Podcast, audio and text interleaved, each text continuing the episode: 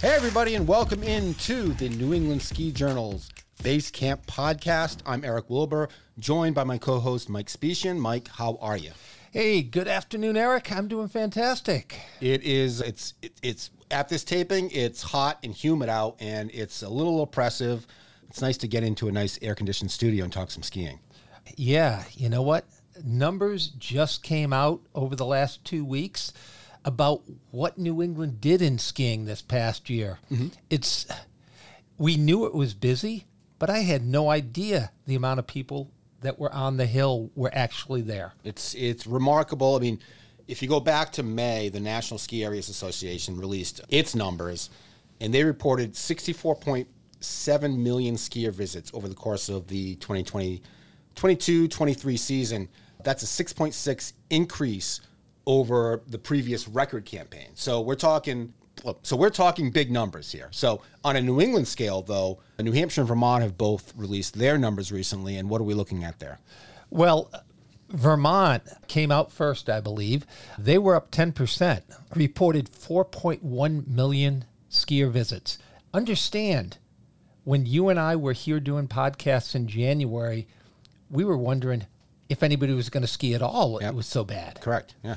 So that's pretty impressive. New Hampshire, they came back with a thirteen percent increase at two point two million skier visits, or skier and snowboard visits, snow sport visits, mm-hmm. which is, once again, incredible considering we didn't really get snow until second week of February. Right. So Jess Keeler, president of Ski New Hampshire, said of the combined performances across all activities, visits to our member ski areas this season came to about two point five million and represented a twelve percent increase over the previous season's two point two. That's remarkable. And I mean, yes, we got to consider that just a couple years ago, we were just trying to battle within our own states and couldn't leave our own counties because of COVID.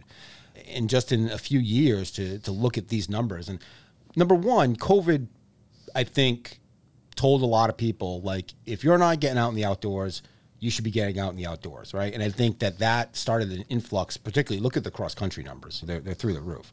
So it doesn't surprise me to see an increase in skiing numbers just a few years after the pandemic.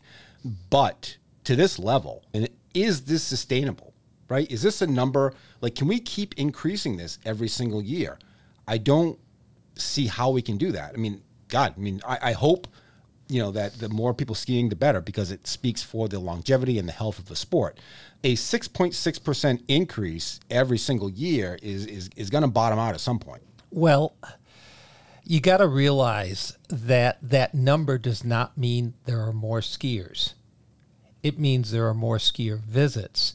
And that has made, been made possible by these super passes, by the Epic, by the Icon, by the Indy, because it's become very easy. The only way the, the ski industry is going to be sustainable in that way is by us bringing new skiers in. And nobody is doing a good job at that at the moment. Right, and that's, I think, when we talk about, and I don't want to compare this to something like global warming, right? But in the same respect of, we have this major issue laying in front of us, and what do we do? We make little steps to try and prevent the worst thing from happening. But in a grand scheme of things, growing skiers is not necessarily at the top of the list. And I think that's unfortunate because, I mean, look, you can, you can, there are plenty of places that do tremendous work at teaching kids how to ski. That's not what we're talking about. We're talking about bringing in a new generation into the sport, getting them off TikTok and getting them on the slopes. That may be as easy as putting some ski videos on TikTok. Who knows? Because everything that's on that app right now translates to popularity. So I, I just, I hope that we can find a way here where we grow skiers and we grow them in different aspects and different cultures and different, you name it. So I hope that this six point six percent increase is in new skiers next year. That'd be great if we could figure that out. Yeah, it, we, we need to figure it out because we're all going to age out at some point, and we need the youth to drive the business. But on the cool point right now, the skier visits are still growing. Mm-hmm. Do you know uh, a friend of mine who works for Killington Mountain School, K M S? Yep. They're out at Hood River right now. Pulled up the Hood, the Timberline webcam, and you got to see the gates on the glacier out there. Everybody's they're out there they're out there skiing right now, racing. It's unbelievable, isn't it? Training, I should say. So Timberline is is fantastic because they're out there training right now. All the race academies, the summer training camps. But right now, for you and I, we could go to Mammoth. We could, yes. Mammoth, Mammoth right now still has a seventy-inch base, and we're almost to the end of we're almost to July fourth. Right, right. I mean, uh, as of the last week in June, there was a sliver of a patch still on Killington, so they were holding strong there. So let's give New England a little bit of credit, but nothing compared to out west. I mean, Mammoth, you, you talk every summer about, is this the year I want to go to South America? Is this the year I want to do Portillo?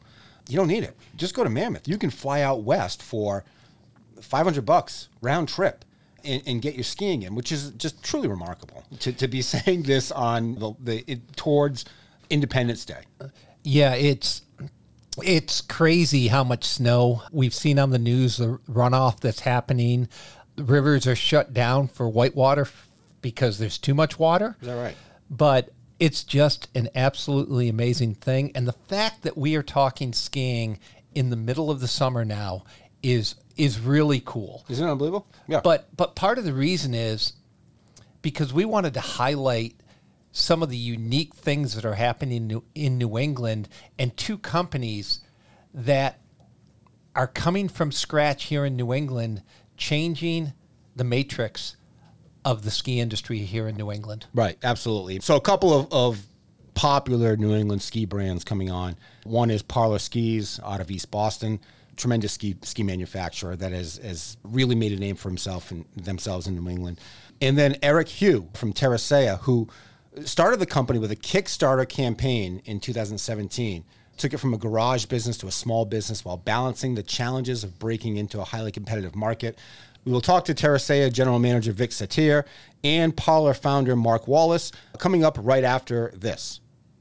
Welcome back to the Basecamp Podcast. I'm excited to have our next two guests here, representing a pair of independent independent businesses in New England, producing some of the best products related to skiing that you can find, really. From Parlor Skis, founder Mark Wallace, and from Terracea, General Manager Vic Satir. Gentlemen, welcome to the program. Excited to have this conversation. Yeah, thanks for having us, guys. Yeah, I really appreciate that. It's nice to be here. It's fantastic to have you guys on. Both brands have such a history here, how you You're building something very unique in New England, and we're just excited to hear how this has come about, because there's all these big players out there, and then we have these two brands that are totally New England. How did these businesses get started? Vic, why don't we start with you? Thanks, Mike. Terracea got started with our founder, Eric Cooey, about six years ago, and the story really comes from a very classic observe, get an insight, try to solve a problem situation. And Eric is from Hawaii, and he transplanted over to Boston, and he came in the winter months, and he realized that the weather was so volatile that when he was walking around, he felt like people were always unprepared for whatever weather was going to be thrown their way, whether that was seeing bankers and pea coats sweating in February or a lightweight woven jacket just not doing it when you get that snow squall in April. So it was really about understanding that the elements being so crazy here are kind of a privilege, and setting out to go solve that by creating some of the perfect products for New England and the outside weather. Excellent. And Mark, I, I obviously know the story of you. I've done many stories on, on Parlor Skis over the years. But can you give us a little history on the beginnings of Parlor from the actual funeral parlor and into today? Yeah, absolutely. So we founded Parlor Skis with the idea that there was not only a much better ski buying experience, but also just a more connected process with the overall build and design and construction of a ski. So we set out over ten years ago now with kind of a dream to to bring some some craftsmanship and ski building back to New England, which had always been one of the sort of premier building locations. And a lot of that had gone elsewhere over the years. So we really wanted to build products locally, connect with our clients. And so we started doing that, and we built the brand up to be the largest ski so ski manufacturer in New England at this point. Tremendous. That is I've followed Parlor from day one, of course, because I'm a New England ski rep, and you guys have done amazing things. Both companies, Mark, I know you went to school here in New England, and Eric also went to school here in New England. Coming out of college, how did how did Adam, this come on the screen? Why did you decide to do this? Vic, you want to take that one, or I'm gonna, go ahead, give it a shot first, and I can come over the top. I mean, it just it it progressed really naturally, right? So I have a ski racing background, and I love being outside. I love business. I love talking to people about skiing. And I was working at a construction company after college, building restaurants, and I loved that, but it wasn't really my passion. And so we set out to see if there was, and at that point, this was like the late two thousand, pre twenty ten. If you wanted a mid-fad sandwich construction all mountain ski, you're it was the mantra, the mantra, the mantra, right? The category hadn't really developed the way it has at this point. And so that was our sort of preliminary design. It was like, we want a ski that we can ski hard, but it's designed for the terrain of New England, right? And that product really didn't exist. And so it was a product fit that got us started, but it was really the strength of the ski community in New England and how energized people were about the product and the brand and the way we were selling things that got us motivated and kept us going. What about with Eric, Vic? Eric wasn't able to join us to get today. He's over in, in Hawaii enjoying some time with family, and I can't blame him. So, Vic, how did Eric come about this coming out of college? That's a good good question. And Eric and I recently talked quite a bit about this because I just kind of enjoy the, the journey. But Eric, he started in a in a corporate background working in finance as a project manager. And it was really... like some of us do that are outdoor enthusiasts, you get sad at a desk and you realize that for the long term, maybe this isn't for you kind of thing. And uh, it was really just this desire to build from the ground up and solve something and really make an impact in, in the way that consumers experience type of product. So it was really for him doing as much time as he could, understanding like, how corporate environments work and how to sort of manage time and, and take as much skill set as he could away to go jump off on his own and try to create his own enterprise of sorts. So both Parlor and Terracea are in very crowded markets in the ski industry. So what are the, some of the challenges each brand faces as small independent manufacturers, and, and how do you overcome those things to establish yourselves as those respected players in the industry? I'll take this one, Mark. In the apparel industry, it's, it's really quite challenging. There's obviously some really big brands that have been swallowed up by these large conglomerates who have tons of marketing money. And if you ask today's consumer, they might not tell you that the world doesn't need another outdoor brand. Mm. So for us, it's really... the challenge has been staying true to our roots and not trying to boil the ocean and make too much product. But the caveat was trying to stay specific and really stay in a lane, so to speak, is really just the, the sourcing relationship of how to gain our capacity in these factories. We're making highly technical products where some of the big players in the industry also make their product. And when they put a large volume order, it sort of gets shot to the top of the list and, and we kind of get slotted in. So I think our challenges are really operational in terms of making sure that we can deliver things in the way that we set out to do, accommodating for some deviation along the way. And the only other thing I would say that is sort of a, a perennial challenge for us in our stage of business is fundraising and finding the right partners to continue along this journey for us to execute the operating plans for the next few years. Parlor, yeah. I mean, Mike, you know this better than anyone, right? I mean, the, there's a big engine out there that pushes a lot of hard goods into the system to establish relationships. Skis have never been better. Big brands make good skis. And so it's definitely a challenge to differentiate and stay relevant against brands with a lot more money and a lot more recognition, right? So what we have done, and it's been pretty successful with this, is we've just really focused on the customers we can touch and giving them like absolutely different buying experience and quality of product, right? So I think we were, if we'd known how tough it was at the beginning, we were a little naive, right? When we got started, we may have tried differently, but we just got out there. We took time to make sure that our product was really high quality before we started selling it. We worked on R and D for almost four years before we sold our first pair. And we, we worked nights and weekends to kind of make that come together. And we've just, We have a huge repeat referral business right now. We try to get directly to the consumer. We try to treat them well. We give them a really quality product. It's personalized. We give them a different experience. And that has been working for us to stand out. We almost exist, try to exist outside of that retail channel. Like we've had to carve our own space because the retail channels just do not favor the smaller brand. Right. Well, you speak of referrals. I tell I've been skiing on Parlor since I think two thousand eighteen, and I'll tell anybody who doesn't ask that I'm skiing on Parlors, right? So, but I've been writing about about you guys since probably two thousand fifteen or so. So I know a lot about the brand, but could you talk about the models that you offer and about how Parlor's approach to designing and handcrafting skis?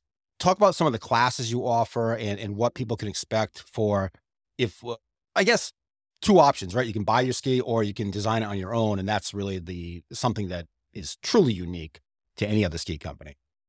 Yeah. And one of the things, I'll just kind of go over the product line. This is something that's sort of evolved and changed over the years too. And so we really kind of got a, a mix and a formula that's working well now. So we have semi-custom skis where you choose the length, the model, and one of our pre-designed graphics, and then you order them. So we cover carving through powder.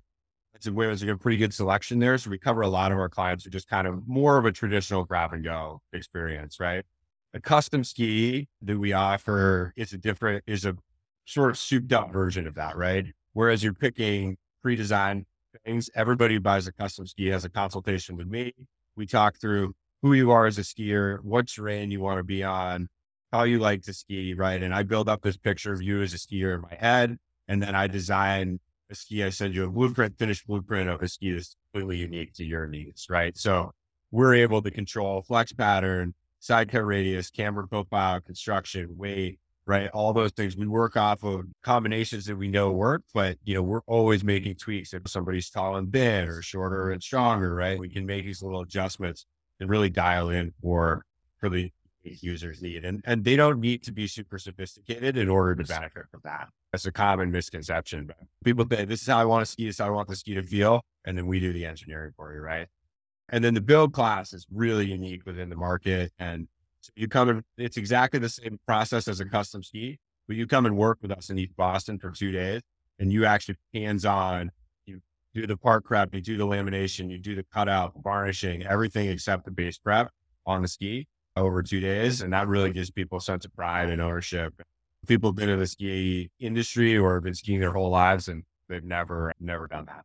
And I, and I know by, by personal experience, a friend of mine that lives in London actually designed to ski with you too. So if you're you're listening to this podcast and you're in, say, I don't know, East Asia, you can still get your skis handcrafted. Australia, Europe, the whole.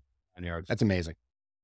Well, Vic, sort of run us through what Terracea has for a line and who it's who it's built for. That's a great question, Mike. I think the current product line for Terracea was launched in fall of twenty twenty-one. So traditionally in the core ski or snow or cold weather, as we're calling it, pallets and the life cycles of products are, are eighteen months to twenty-four months, and sometimes longer if you're building a franchise piece. So we are at this exciting moment where we're just about hit the peak of the current product line in terms of colorations and things like that, with some minor fit and benefit tweaks. And the line today is very much centered around a core snow consumer. And I say that loosely because for us, we really want to try to cast as wide of a net as we can while still honoring the heritage of what core snow sports really are. So that's why internally, we're never just so talking about ski or snow or anything in between. Like that, my, that mentality has allowed us to look at future product lines and have versatility be one of the number one most important factors for us. So The type, the product line is fairly tight for now. We have three L high performance products in tops and bottoms for men's and women's. We have midweight insulated layers that are designed to function as just that underneath the shell, and then also a standalone product. Uh, and then we have just launched new accessories like this hat and some other knit beanies and things that are going to be there for the fall twenty-three season. So we are very much in this brand building phase and really trying to gain some traction in some of the core silhouettes before we go ahead and make a ton of the other stuff. Interestingly, when we get past fall twenty-three and into spring twenty-four, Terracea makes a pivot and starts to widen the aperture, if you will, and offer warmer weather products in spring twenty-four, and then a really exciting approach in fall twenty-four, which is more of a, we'll call it ambiguous, and I use that word selectively, cold weather proposition. And without giving away too much, because the industry and the buyers are just going to see that in the next couple of weeks, what our product team has really come up with is an incredible position of really unexpected styles, shapes, colors for the mountain, yet stapled on products that perform as the highest performance snow sports product there is. That is awesome. So there's a little transition going on here of sorts, which is cool. Exactly. So environmentally wise, you guys are, are are doing some of the same stuff that the Patagonias of the world are doing. Can you bring us up to speed there? Yeah, of course. Sustainability for us as an outdoor brand is just as important as making sure that they pass quality assurance from a testing perspective. And it's really because we need to preserve our playground. So I would say that's also one of the bigger challenges, because for us, the word sustainability and how that translates to apparel and some specific consumer product doesn't necessarily carry the same notion. And, and the reality is that some consumers, one, have a hard time paying a premium for sustainable products. And on the manufacturing side, it costs us more to use recycled fabrics and trims and everything else.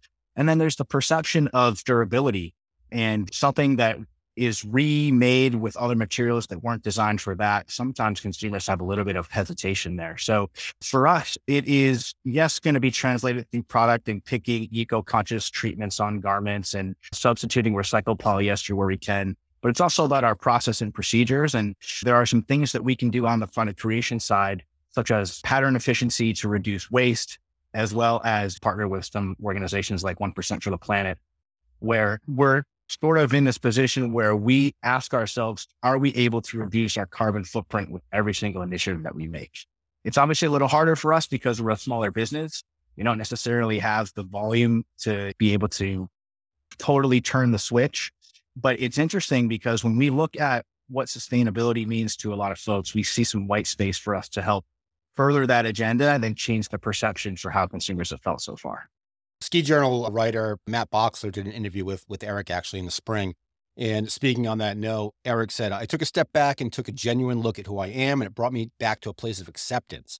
One aspect common in Hawaii and New Hampshire, which this is probably the only aspect common with Hawaii and New Hampshire, that applies to Terracea is a hearty respect for nature. It is rooted in acceptance. We can respect our environment, but never control it. I think that's a just a tremendous short way of of saying what your company's goal is and knowing the environment that it plays in. one hundred percent. And the one thing that has kind of become our internal mantra as we look to the current product line and into the future is exactly that. It's respecting and celebrating the fact that in New England, with an asterisk on New Hampshire, we are, we're privileged to have some of the most extreme weathers at all times of the year. So rather than solve for that, we're looking to embrace that. And our internal slogan is made for New England, ready worldwide. We have a little asterisk on New England because in New Hampshire, we say, if we can make products that will stand the test of our home playground, and by default, it should be good enough to withstand the test of the globe. Yep. So either one of you can start with this one. How do the, how do each brand contribute to the local New England ski community? And what initiatives have you undertaken to support and promote skiing in the region? That includes sponsored skiers, athletes, et cetera. Mark, you want to? Sure. Yeah. I mean, we... We kind of have three main pillars that we focus on, like our involvement around, right? So the, the first is uh, is access to the sport.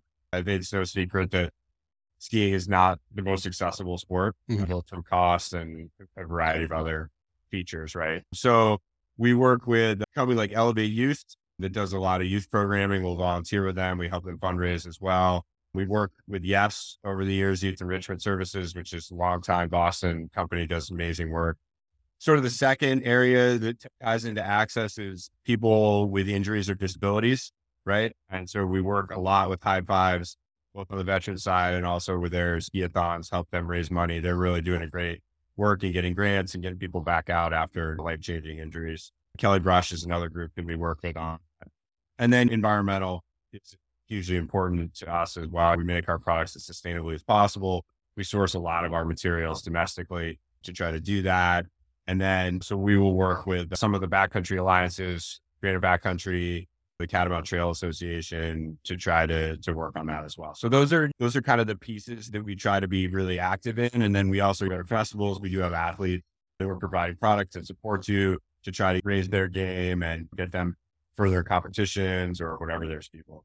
How about you, Vic? This is a great topic. It's something that we noodle on in terms of like where to find the right partnerships a lot. And the the opportunities that we've had have been fairly selective, but very impactful in terms of where the communities are. And one of our biggest partners is with Gunstock.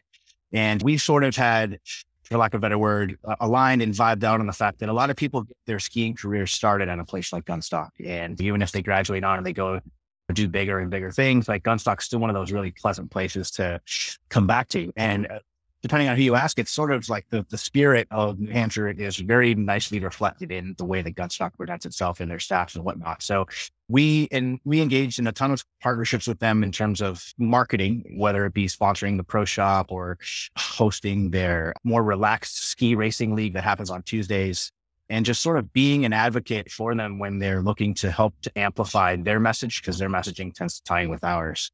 We haven't necessarily dove into sponsored athletes and things. We've more so taken a, a grassroots approach with selective ambassadors.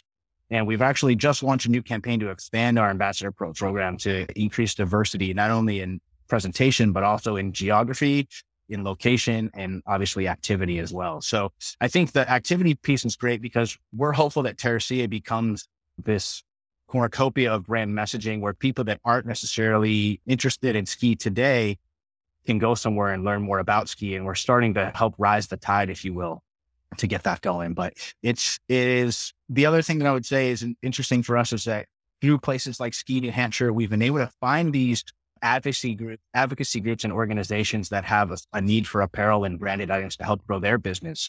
So whether it's Ski Kind or, or even some folks at Ski New Hampshire, we've done some co-branded product to help equip their teams and get people asking about what kind of jackets those are and how to support localization. Yeah, there's a lot of buzz up at Ski New Hampshire about Terracea.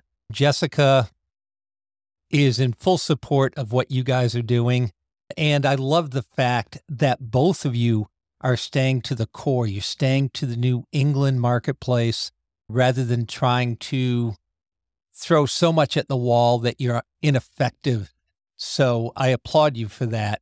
What is what is some of the biggest challenges you feel you're going to face in the future as you stay competitive out there?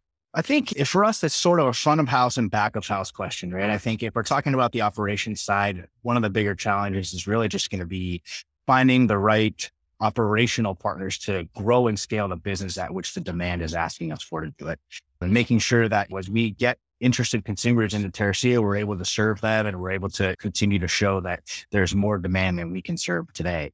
From a consumer perspective, I think one of the challenges is that, like you said before, there's a ton of brands in the outdoor apparel space and a ton of brands with larger marketing budgets that, you know, are always watching the industry as well. So sometimes when we have a really innovative idea, there's a little bit of hesitation of like, we have to get it out now before somebody else comes and, and does it in a much larger scale. But what keeps us encouraged about that and competitive is that we're really taking the approach of letting the consumer decide. And we're doing a lot of work to ask the consumer what type of insights and what type of things are they looking for in these products and be sure to address those in future seasons with how we present new lines. And for us, that I think allows us to stay focused and not necessarily worry about what some of these other big brands are doing with, with their resources and whatnot, and just focus on the organic and native growth that we think will help rise the tide as we get going in the future years. How about you, Mark? What, what do you feel some of your biggest challenges moving forward that you're going to be facing? Yeah, I mean, I think the obvious, the, the big one, right, is we continue to have more skier days than ever, but not a lot of new skiers into the industry. So I think for us and for everybody else, continuing to get people interested in the sport and get them to fall in love and want them to do it is a challenge. I think for us too, it's just staying, continuing to demonstrate that we're different, right? From the mass market and that our experience is different and not getting lost in the noise, right? I think that the way that we do that is we just, I, I mentioned this a couple of times, but you know, really wow people with the experience. Like I think I tell people all the time, this is how your ski is going to feel, right? It's going to be light and nimble, but then it's going to be able to carve and people will be like, yeah, yeah, yeah, whatever, right? And then they'll email me or call me and they'll be like, this ski does exactly what you told me it was going to do, right? And I think that making that connection, having people talk about that, continuing to exist in the right pocket, sells skis to the right people who care about the sport, who are invested in the success of smaller brands. But that's the way that we can overcome those challenges. I'd be remiss if I didn't ask each of you, where are your favorite spots to go skiing in the East? Sure, this is a good way to start, buddy. You want to go first, Vic? Yeah, sure. I mean, I learned at Gunstock and Loon growing up, so I got a little affinity for those places. And I live in the seacoast, so quick day trips are great for me. And but I am I'm a free agent. I love to go everywhere, even venture over the border. I got to give a shout out to Mount Orford up in Quebec. Yes, uh, yes, little, little little bit of a gem if you've never been there. I took but, high, you know, I, I took high school bus rides to Mount Orford from North Dartmouth. So boy, oh, I love boy I does love it get windy and cold up there. Sure does. But I'll tell you what, when nobody else had snow down here, I had my only powder days up there. Nice. But to your point, though, the day we left, they closed the mountain because it was minus thirty-five degrees. So that's because uh, everybody wasn't wearing Terracea. They exactly. like, oh, had the right gear on. No kidding. I'm over there like, guys, we're fine. Let's go. But safety first, I guess. I'm a Maine guy. I was born in Maine, grew up skiing at Saddleback and Lost Valley back in the day. And, and so I've always had a small spot for the smaller areas and the local vibes, right? So my family and I ski mostly in Mad River and Sugarbush up in the valley. So those are, those are spots, but we're blessed with amazing variety in New England, right? And, and really exciting terrain. So Killington, Stowe, Sunday River, Sugarloaf, the big ones, the stuff in New Hampshire as well. It's, it's all good, but I, I tend to gravitate towards those, the smaller, slower lifts. Ooh, for a fact, I'm an independent guy and I love slow lifts because I, you need to let the legs The Come old, back before the, the next run. Start. The older you get, the better those uh, slow lifts get. Exactly. Well, last question for you guys. What's next for these brands? Vic, why don't you start?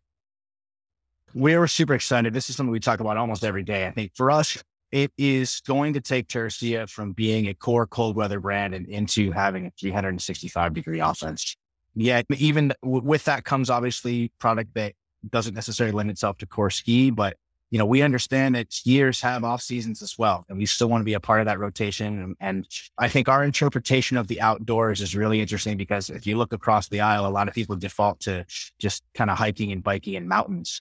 And we have a holistic view about it. So taking some inspiration from the ocean, taking some inspiration from some non-traditional areas, but trying to take some of the convenience and technical elements that make outdoor garments so popular and, and useful into everyday lifestyle. So you're going to see a lot of stuff from us that is lifestyle product that performs, as well as continuing to honor the outdoor heritage that is giving us some traction so far. Love it. And Mark, what's next for Parlor? I know a few years ago you introduced snowboards, but anything else on the horizon?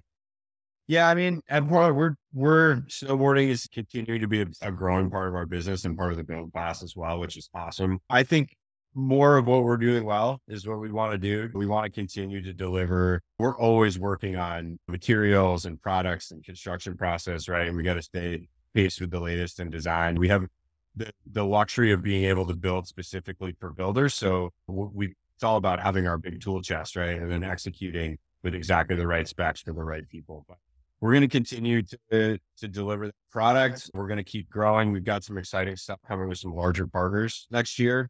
So there will be Parlor in more places. I didn't give you all the details yet, but at some, at some other mountains and places, we're going to have some products. So we're hoping to get more eyeballs on it there and then just continue to, uh, to grow the product in a way that allows people to keep the same connection experience that they have now. Well, I will say this for Parlor. When I, when I first started skiing on them, I got a lot of people questioning like, oh, Parlor, I've heard of them. What are they like? And I'll tell you what, I don't get any questions now because most of those people asking questions are actually on the Parlor. So they don't, they leave me alone, which is that that's a, a great sort of little story that says how your word of mouth really does work. So gentlemen, thank you very much for joining us. That was Mark Wallace from Parlor and Vic Satir, general manager of Terracea. Guys, this is a great conversation. Anytime you want to come back, we're, we're more than welcome you back on. Thanks guys. Great. Thank you. Thanks, guys. You guys have a great summer and get ready to rip it up this winter. See you in the fall. Take care. Great, guys. Thank you. Just following these two companies and the history, what Eric and Mark have done um, is just amazing. You know what? Anybody that believes that you can't build something out of nothing with an idea is completely wrong, and it's shown right here. They have a belief in their product, in their mission, and they are doing it. Right, and I think that, you know, I again, I, I've co- covered Parlor many, many times over the past eight years or so, and to see that business grow from uh, in the same in the same warehouse factory building they're in in, in East Boston But from a small little office in the corner into, when I went there three years later, you know, there's like a palatial, not well, quote unquote palatial, uh, front office there where Mark does all his consultations.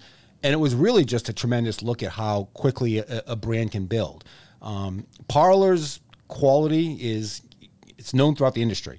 And I think the fact that they're in East Boston is one of the, the things that really makes them notable, right? Because they are built for the East, but they're also built in East Boston, which makes tremendous access for anyone in this area looking to actually go to a class, um, to, you know, build their own skis, which, you know, people talk about it like it's finding, welcoming the new child into the world, right? The, the, the process is, is.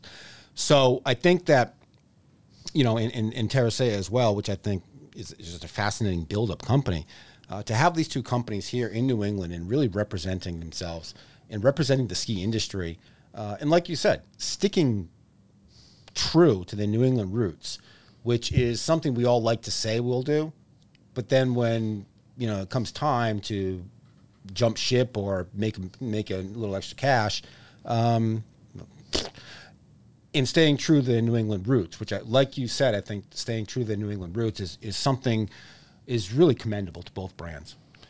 Yeah, if if you if you heard their stories, that they had jobs that that paid the bills. Uh, we we all we all have had the job that, boy, I'm staying in it because I can't afford to leave. But these two guys jumped ship from security because they had a passion, and that passion is what we call skiing. If you're looking to get more information about uh, a build class with Parlor, um, or just look at any of their class of skis, I, I'm on the Kingfisher, and I highly recommend it. Uh, go to parlor skis dot com. Yeah. Same thing with Terracea. Uh, that's terracea dot com, T E R R A C E A. Dot com. Uh, you can find out all information about uh, the, the models they have there and where you can buy them, um, and uh, prepare for ski season. Uh, Mike, anything else? What do you got in your mind? Well, uh, you know, my challenge to everybody, uh, I'm I'm a big fan of supporting local, uh, your local retailer, first and foremost, but your local companies. Stop going to backcountry dot com or Evo. Uh, there are some great products right here in New England uh, that are designed for New England.